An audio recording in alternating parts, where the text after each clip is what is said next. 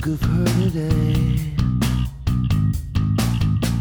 I can't get this out of